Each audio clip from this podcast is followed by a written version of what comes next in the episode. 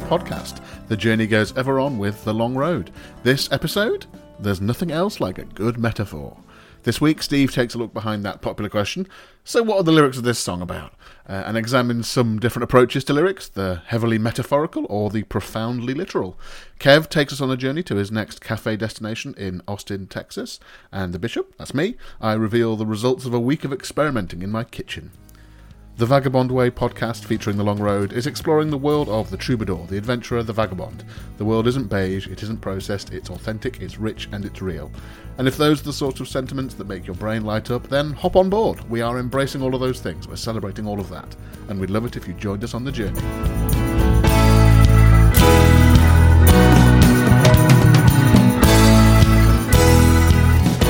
Greetings, I am Chris the Bish Leiden. It's fab to have you on board for another week. Um, as always, it's a, a, packed week of content from the three of us. Steve Bonham, the vagabond philosopher, will be with you in a, in a short while, invoking Bob Dylan, John Prine, and Ray Davies. Quite the lyrical tour de force here. Um, interestingly, in my research for various bits of the uh, the podcast this week, I looked up some of the, the definitions of the word metaphor, uh, just to see really what it means, where it comes from itself. Uh, originally in Greek, uh, to transfer, I think, uh, presenting one thing, I suppose, but transferring the meaning from or from something else or to something else, I guess. Um, in German, uh, as some of you know, I've got a bit of a soft spot for the German language. I used to be quite good at speaking it when I was uh, when I was younger, um, although I've fallen well out of practice these days. Um, but I think I, I always find interesting to hear how some words translate into other languages, as it often reveals sort of more meanings or more truth to a word. I think. So one of the synonyms for metaphor in German is Bild, literally picture you boil it down, and a metaphor is a you know it's a picture, it's a story. Um, fabulously, in a in a few words, you can transport someone's mind to a, a certain place, a certain action, a certain time. Um, you know, the brilliant skill of songwriters is being able to tap into that in the right way at the right time. Uh, you know, with a turn of phrase, they've got you somewhere else instantly. You know, combine that with the right music or the right setting, uh, and it's an incredible journey to be taken on. Um, Wow, I seem to have got quite deep quite early on there, Bish. Take it easy, buddy. Take it easy. Um, some housekeeping. Remember, Kev, the big man more, he's got his playlist up on Spotify now, um, and he'll be curating that. So do look it up. It's called Anglo Americana Moonshine Madness uh, on Spotify you know, have a listen to it. You'll get an insight into some of the sounds that Kev likes, uh, is inspired by, or that sort of fit into the, the kind of journey through the world that we're on. Um, Kev will also be here later in the episode with his latest cafe visit as well. Steve's also got his curated playlist on Spotify. Uh, it's called Anglo Americana, so check it out. Um, give that a follow as well, or a like, or whatever whatever they're calling it now. I think the icon is a heart, which implies like, uh, but the action is called follow. Um, I don't know, follow your heart, dear listeners. Also, our song from the end of last year, Wrapped Up in You, is up for a UK Country Music Award 2020, presented by ukcountryradio.com. Uh, we need you to vote, so please go to ukcountrymusicawards.com slash song to vote for Wrapped Up in You. In the list, it's there under Steve Bonham. Uh, the voting ends at the end of June, so just a few days left now. Um, anyway, enough from me. On with the show.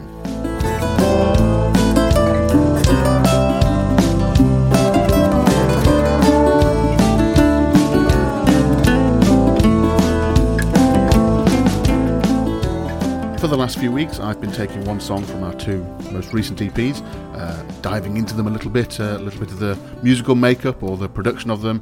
Uh, and this week it's the turn of Interstate 25, which is from our EP from the end of last year, which was called American Wilderness.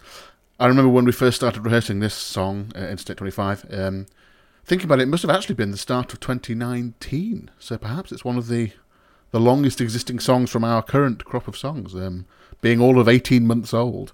Uh, as the title suggests, it's a, a song about being on the road. Literally, um, Interstate 25 is a um, is the main sort of south-north route or north-south route, depending on your viewpoint, um, route through New Mexico, Colorado, and Wyoming in the states.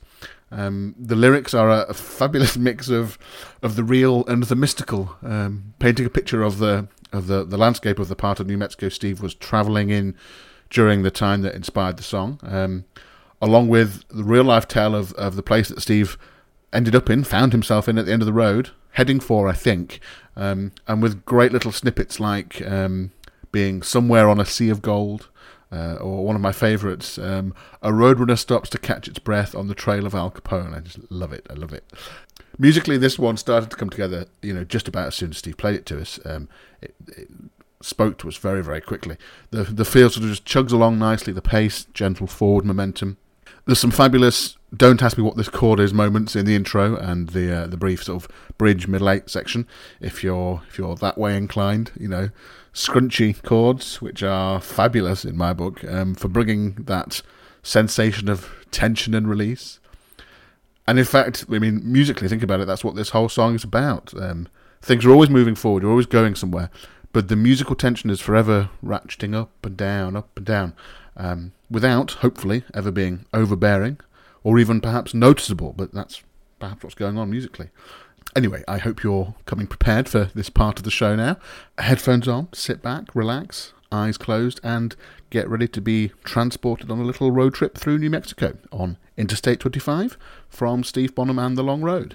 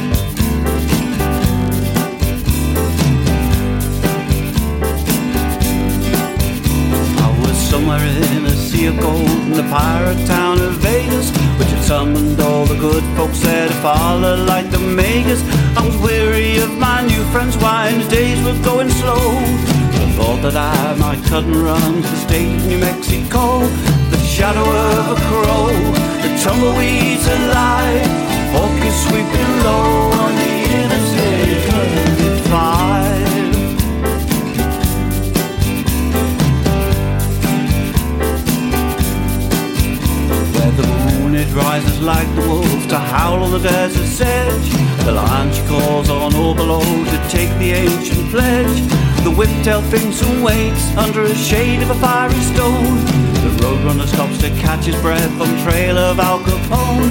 The shadow of a crow, the tumbleweeds alive. The hawk is sweeping low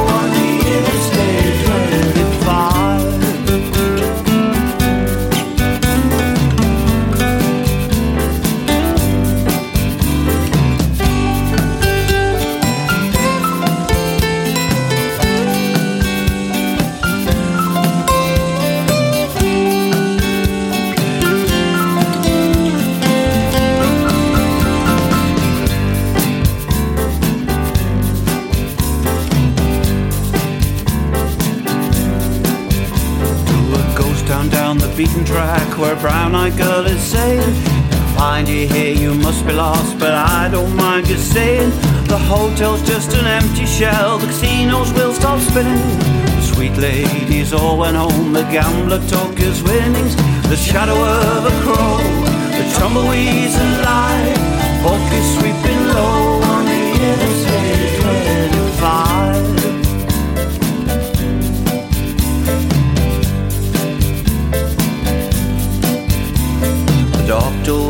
a rare, he sold our lives forever. They even burned the old church down through tombstones in the river. As I drove away from that lonely place, brown eyes winked and waved. I wondered how in my ways that sinners might be saved. The shadow of a crow, the tumbleweeds alive, hope we sweeping low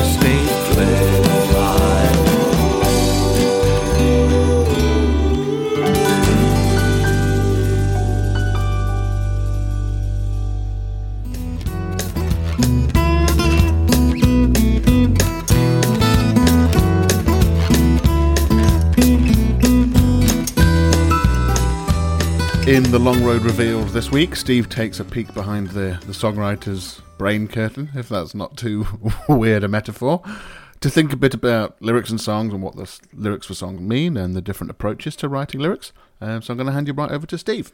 I've been um, I've been thinking about that interview we, we all did, the man did, with uh, Kirk, on the radio guy yesterday, and thinking, you know, his question, what is canyons and the desert about?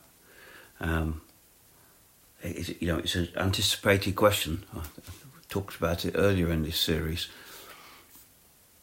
And I guess during lockdown, I've you know I've been writing songs, and, and, and, and the issue about lyrics and what they're about is sort of kind of walks alongside you.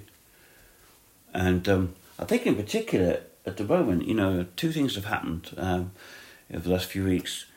Um, the first is that Bob Dylan has released a, new album, uh, which has had the most unbelievable reviews. Reviews from people when I've looked who who could be his grandchildren.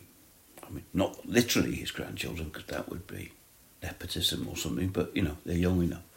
Get him, which is kind of odd. And the other was that John Prine died earlier, and it, it, if you wanted to contrast two approaches to writing lyrics, then then you couldn't you couldn't by a fine lyricist you couldn't couldn't think of two more different people. Bob Dylan's oh, Nobel laureate is elusive and mysterious and metaphorical and many layered and deep. And the joy of John Prine was he used to say, tell it how it was.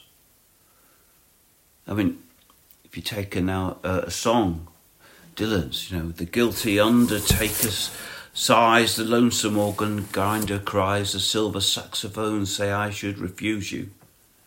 The cracked bells and the washed out horns blow into my face with scorn, but it's not that way. I wasn't born to lose you. And then there's John Prine.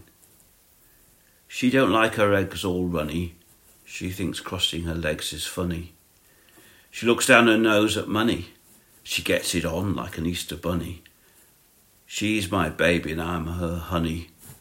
And I'm never gonna let her go.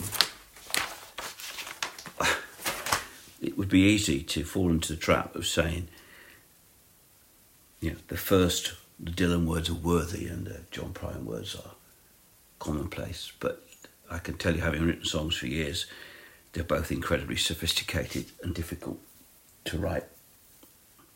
When you're writing lyrics like Dylan,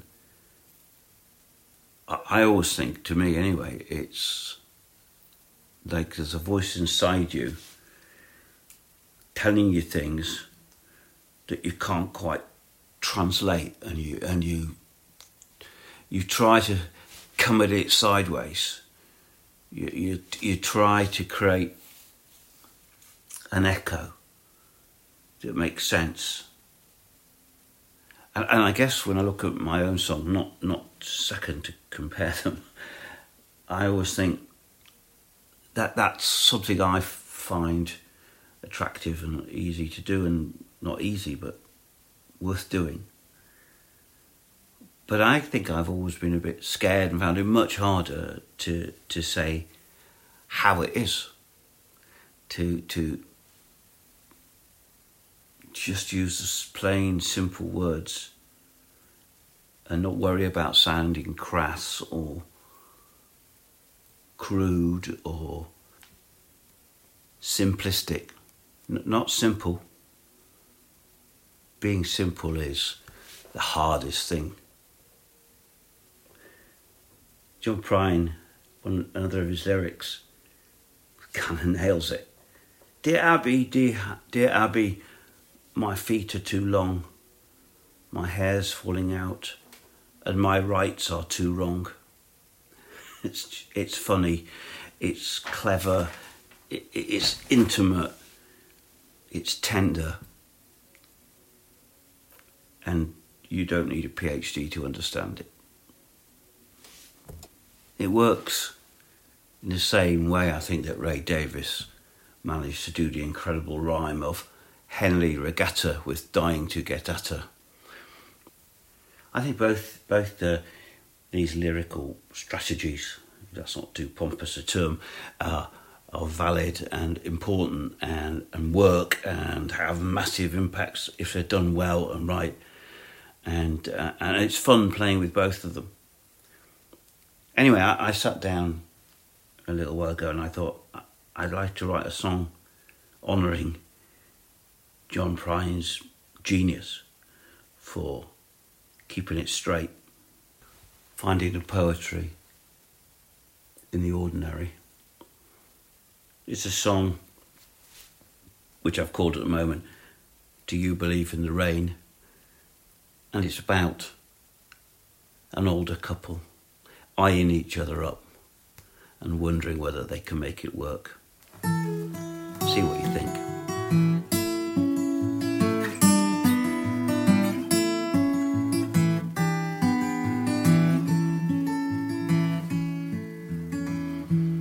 This old cart, this old horse, this old love, let it run its course.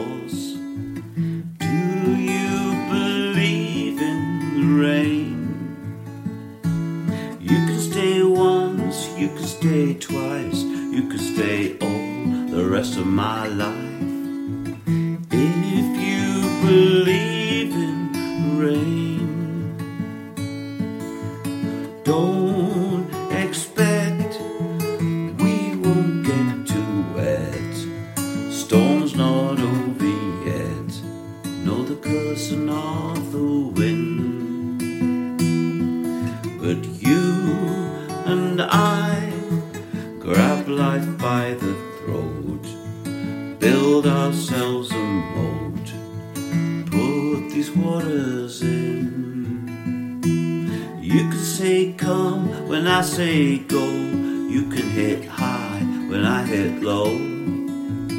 If you believe in the rain, Leave your boots on my old bed. Drink too much whiskey for my poor head. If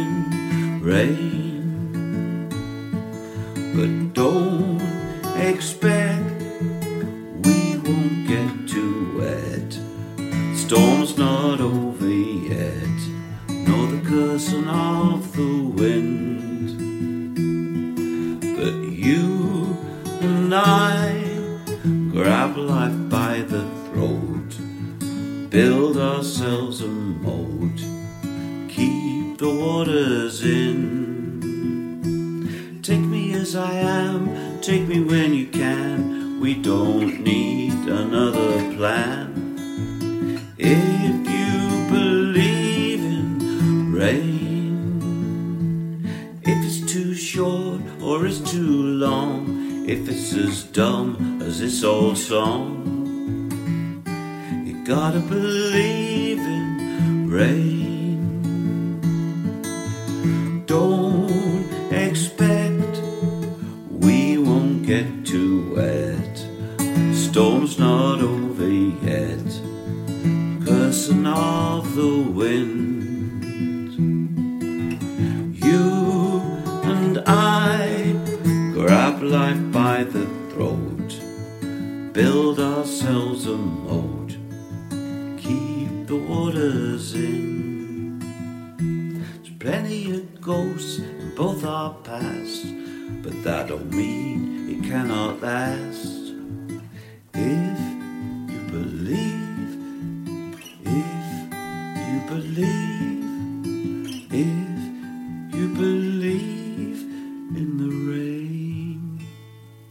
I think it's one of those questions about songs and songwriting that will be forever asked. Um, what's the song about?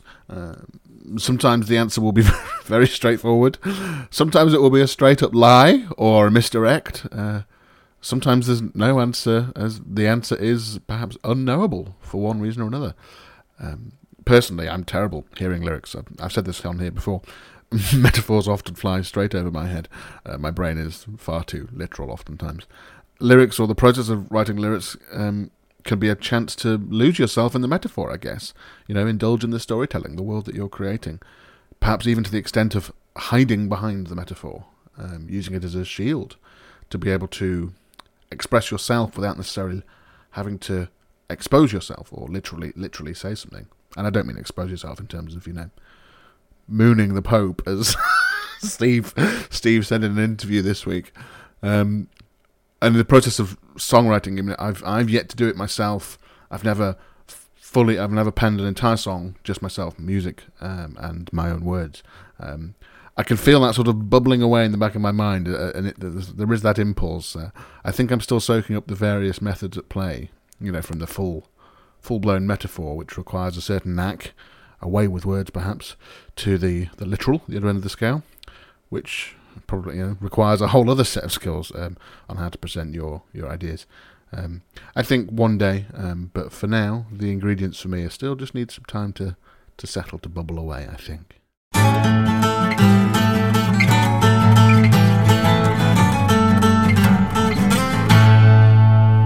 Hello, once again, listeners, and welcome to Kev's Cafe Corner once more.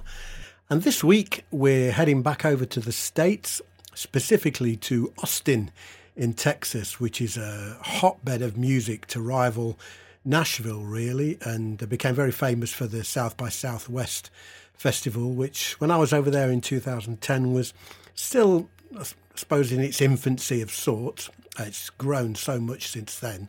But I remember uh, looking for various places to eat and drink. I remember a particularly nice cafe with uh, fresh cinnamon rolls, which was awesome.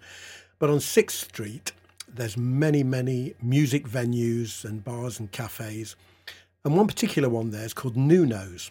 Now, I was in there one particular evening, and there's a local band on, pretty good, playing away some blues. Most of the local bands are amazing over there. And uh, the guy on stage said, uh, We'd like to get Pinetop Perkins up to play. Now, my brain's going 10 to the dozen here. I'm thinking, hang on a minute. How can Pinetop Perkins still be alive? This is a guy who was old when he appeared in the Blues Brothers movie outside Aretha's Soul Food Cafe, having an argument with John Lee Hooker about who wrote Boom Boom. Anyway, this guy got up and he had like a, a wide brimmed black hat, dressed totally in black, a walking cane, got up and sat behind the keyboard, and it was indeed Pinetop Perkins and he ran through a few numbers and uh, played Got My Mojo Working. And I'm thinking, if you've got your mojo working, mate, I want a bit of what you've been drinking. And uh, he did a few songs, and the guys turned to him and said, Do you want to do any more pie? And he said, No, my back's hurting. And he dutifully got down. And I went over to him and asked him if he wanted a drink. And he said, Don't drink no more. So he went and sat down. He had a little box with some CDs. And he was 96 when I met him. And uh, at 94, he made an album with Jimmy Ray Vaughan and B.B. King and Eric Clapton. And I bought that off him and got it signed by him and shook his hand. And I mean, that is literally reaching back into the into the decades, down into the history of the blues to to Robert Johnson. You know, he met Robert Johnson, and I'll never forget it and of course I had to immortalize it in song. And um, I wrote this song. It's called 96 on 6th. And it features uh, our old friend of the band, friend of the long road, Steph Sibiowski on drums. And uh, you'll hear a little bit of Pine Top in there as well. And uh, he left that night on the arms of two young ladies who used to take him home. And uh, I think it was two years later, he'd done a similar short set and um, been taken home to have a rest that afternoon. And uh, he passed away quietly in his sleep at the age of 98. What an amazing legend he was, and what a privilege it was to meet him. This is my song in honour of Pine Top Perkins. This is 96 on 6th. Take it away, Pine. Everybody get on your feet. Your feet.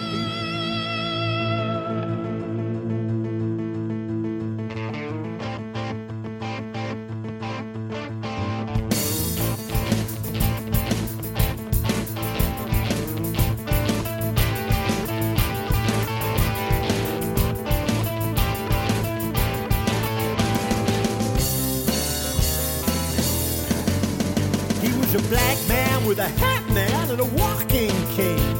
Surrounded by the ladies, and they all knew his name. I walked up to the table, shook him by the hand. A legendary hero, this Delta Blues man. I bounced to the CD that it made at 94. I said, Pine Top, can you sign it, man? He said, for you, son, sure. I looked at all the luminaries queuing up to play. There was BB Eric Clapton, and the ghost of Stevie Ray. 96 on 6. Old Pine Top playing all the licks. Down at Nuno's still playing the blues. Got his mojo working. He gonna work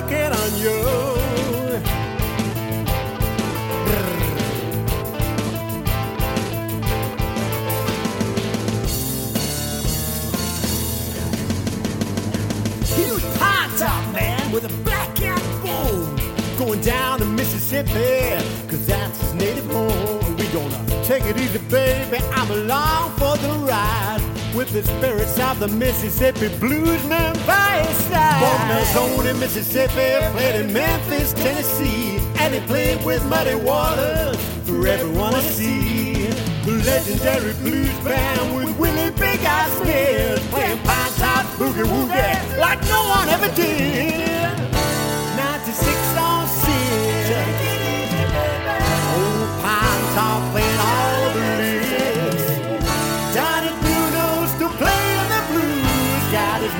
mojo working. He gonna work it on you.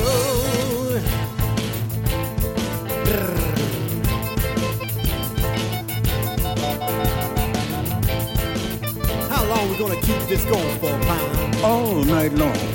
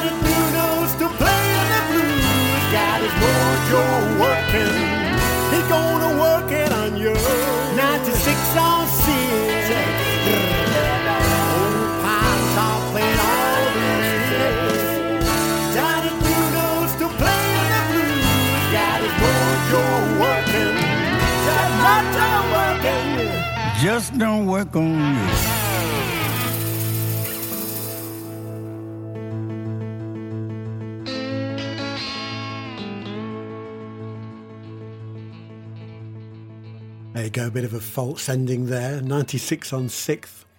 And uh, if you're ever in Austin, Texas, then check out Nuno's on 6th Street. It's an amazing place.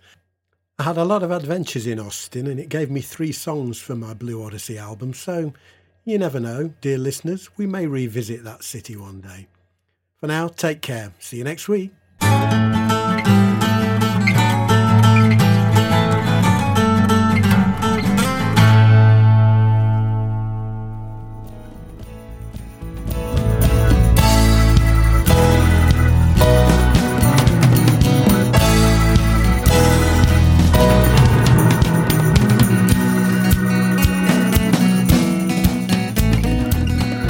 Back when I started sharing the Bishop's Daily Bread, uh, you know, whenever that was, um, the, the the segment had its tongue firmly in its cheek, uh, whilst also, I suppose, occasionally pausing, um, you know, sticking its head above water and, and taking a breath.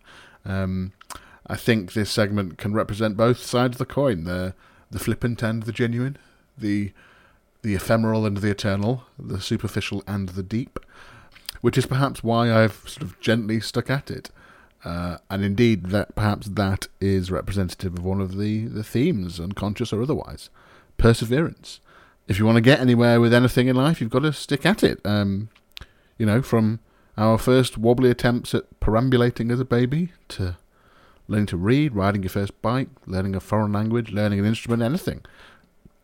Okay, so I've had a look back at my week in the, the kitchen this week, um, and I almost accidentally persevered at three things. Uh, looking even deeper, I wonder if this whole Bishop's Daily Bread thing continues to be an attempt at therapy for, for me. Um, as I wonder if these three things, these three experiments, represent missing things during life in lockdown or opportunities available during lockdown. Um, I declared at the end of last week's podcast I was going to investigate creating a, a homemade Big Mac. Uh, now, actually, in, in the UK right now, um, McDonald's drive-throughs are open again, so I could actually have just ventured out to get the real deal. But perhaps that was missing the point in my head. Um, the Big Mac, I'm sure we're, we will all agree, is not the, the hottest of cuisines, but to me, it does represent some of the some of, there are some of the peaks that we find in the best food. For whatever reason, it triggers those bits in, in my brain, at least, relating to you know tasting good food, um, pleasure, the pleasure from eating good food, um, uh, a, a, sort of a treat experience, uh, and perhaps it's also the the mundanity, if that's a word, of um, mundaneness of uh, a Big Mac. You know, it's available in carbon copy format across the country, across the world. McDonald's has managed to create something that ticks lots of boxes, and they can mass produce. And I wonder if I've just been missing some of that mass produced mundanity in lockdown. As it turns out, making a Big Mac is actually at home. It's a lot more effort than you'd think um, if you're being really authentic about it. Um, you know, the very finely chopped onions, the, the shredded lettuce, both in actually tiny amounts, really. Um, the amount of beef required for um, the per patty is mind-blowingly little, and just how do you press them thin enough, knowing that they'll shrink substantially when cooked? They're already uh, mighty thin. I did even attempt my own Big Mac, you know, bread rolls, tall enough so they could be sliced into the requisite three parts. Um, sans sesame seeds because I didn't have any to hand. Um, but actually, the rolls worked remarkably well. Um, I think though the sauce is the biggie. Um, you know, recreating the sauce is what makes the is what elevates an ordinary burger into the prized Big Mac. Um, attempt one at the sauce was a mega fail. Um, Google let me down badly there. Attempt two though was just about spot on though. You know, mayo, gherkins, American mustard, some paprika, garlic salt, onion salt, a dash of white pepper, and a splash of white wine vinegar, and actually it it does bring the whole thing to life. You know, if you have the time and the inclination, uh, a homemade Big Mac is kind of worth it, I think. Uh, so that was the first of my experiments. The the next one up was, so I think this one is related to my love of travelling and spending time in other parts of the world. You know, over the years, it's mostly been in, in Europe, I suppose, uh, and something that's representative of this food-wise in my head. Um, something that I've I probably only just about have on holiday uh, a, a, mozzarella and tomato salad, you know, somewhere hot and sunny. Um, you've perhaps heard of my attempts to home make mozzarella in previous episodes, all complete failures or at best mediocre successes. Um, and I said at the time I'd chip away. Um, so I've had two further attempts this week. Um, the first attempt featured a, a substantial enough measuring error. It turns out I was I was halving a recipe, forgot to halve one of the components, um, which led to just you know utter failure. Um, but attempt two worked pretty well. Not quite the deliciously soft mozzarella of my dreams, but pretty close. Um, the key thing here is having the, the right ingredients and the right plan. No surprise there to anybody, really. Um, and I was close with both of them before, but this time I think I've got just the right setup. Got to tweak the execution a, a fraction next time, uh, and I think it'll be spot on. I'm pretty confident. So you see, chipping away, you know, gets you there eventually. My um, my third experiment uh, is actually still underway. In total, it'll probably take 26 hours from beginning to end. Um, started around 8 p.m. last night. I'll probably finish at around 10 p.m. tonight. Now, this to me represents the opportunity side of lockdown. Um, you know, sometimes just grab a hold of an experience because you can. So now I understand baking might not be much to some people, but to others, it's a you know it's a, a life bringer, a, a, joy bringer. So I'm pushing myself here with something I've often jokingly said, "Oh, I'll never be so bored that I'll make that from scratch." Um, so today uh, sees me attempting from scratch croissant. You know, you've got to make a laminated dough. That is uh, a dough that's got a, um, a layer of butter inside it, and then you fold that up and roll it out multiple times, so you end up with a a brain-defying number of layers of dough and butter, then dough and butter and dough and butter, um, and then when cooked, the layers expand away from each other. Something to do with water evaporating, I presume, uh, and you get that flaky, puffed up croissant texture. Um, you know, the ingredients are simple and, you know, store cupboard sort of things, basically. Uh, but it's the precise steps and I guess overall time span which is probably off putting. But I bloody love a freshly made croissant. Bloody love it. So, in a rather spontaneous move um, yesterday, I thought I'm going to give it a go. So, as I speak, I've done three turns. Uh, I can't do the maths very well, but I think I think you start with three layers, and then on turn one, it means you've got so that's when you fold it. You've got nine layers because you fold it over in three. Uh, and then turn two, you've got 27 layers because that's nine times three.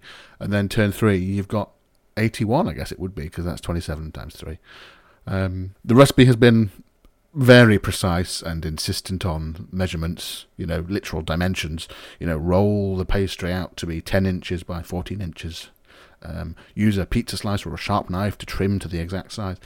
Uh, and I've been I've been fairly faithful, um, but uh, I don't know yet whether I've been faithful enough. Time will tell.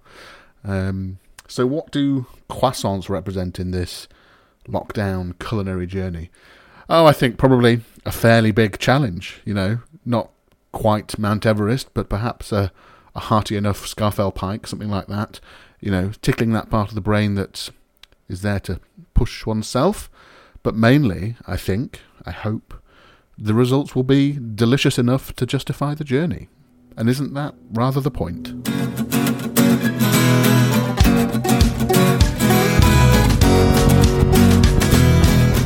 So that's it for this week. Thanks for listening, wherever in the world you are. Great to have you with us as ever. Remember to subscribe to the podcast. We're on Apple Podcasts, SoundCloud, Spotify. Uh, the next episode will be out next week, Friday, the 26th of June, 2020. Um, you can always check out our past episodes wherever you listen to your podcasts. And let us know what you think um, about the shows, about the music. Um, find us on Facebook. That's our main social media channel. Just look for The Vagabond Way or Steve Bonham and The Long Road. You should find us. Don't forget to check out our YouTube channel, youtube.com slash The Vagabond Way. Also, all of our music is now on Spotify and Apple Music. Go and have a listen. If you like what you hear, you might consider purchasing from Apple Music or some other online store. If you use Spotify, please remember to follow us on Spotify. We're also on Patreon at patreon.com slash the vagabond way. Patreon is a great platform that makes it super easy for anyone out there, you, to support content that you love on a monthly basis. It gives you direct access to the people creating the stuff you love, us, hopefully, uh, and you get to play an integral part in shaping the direction of the things that we make. So, become a vagabonder. That is our name for our supporters on Patreon to help us create music, live performances, books, and short stories, this weekly podcast, uh, and some new things we're cooking up. As a Vagabonder, you get the recordings and books we make for free, receive exclusive Patreon only merchandise in the post, get regular behind the scenes updates from us, unlock access to exclusive live stream performances and Q&As and lots more. You can help us create something different, something that entertains and something that inspires others. So, join us on the journey and release the vagabond within. patreon.com slash the vagabond way. Thank you once again, brave adventurers, vagabonds, and explorers, for joining us on The Vagabond Way. Remember, the world isn't beige, it's authentic, it's rich, and it's real. Embrace every last bit of it. Until next time, the journey goes ever on with The Long Road. Bye for now.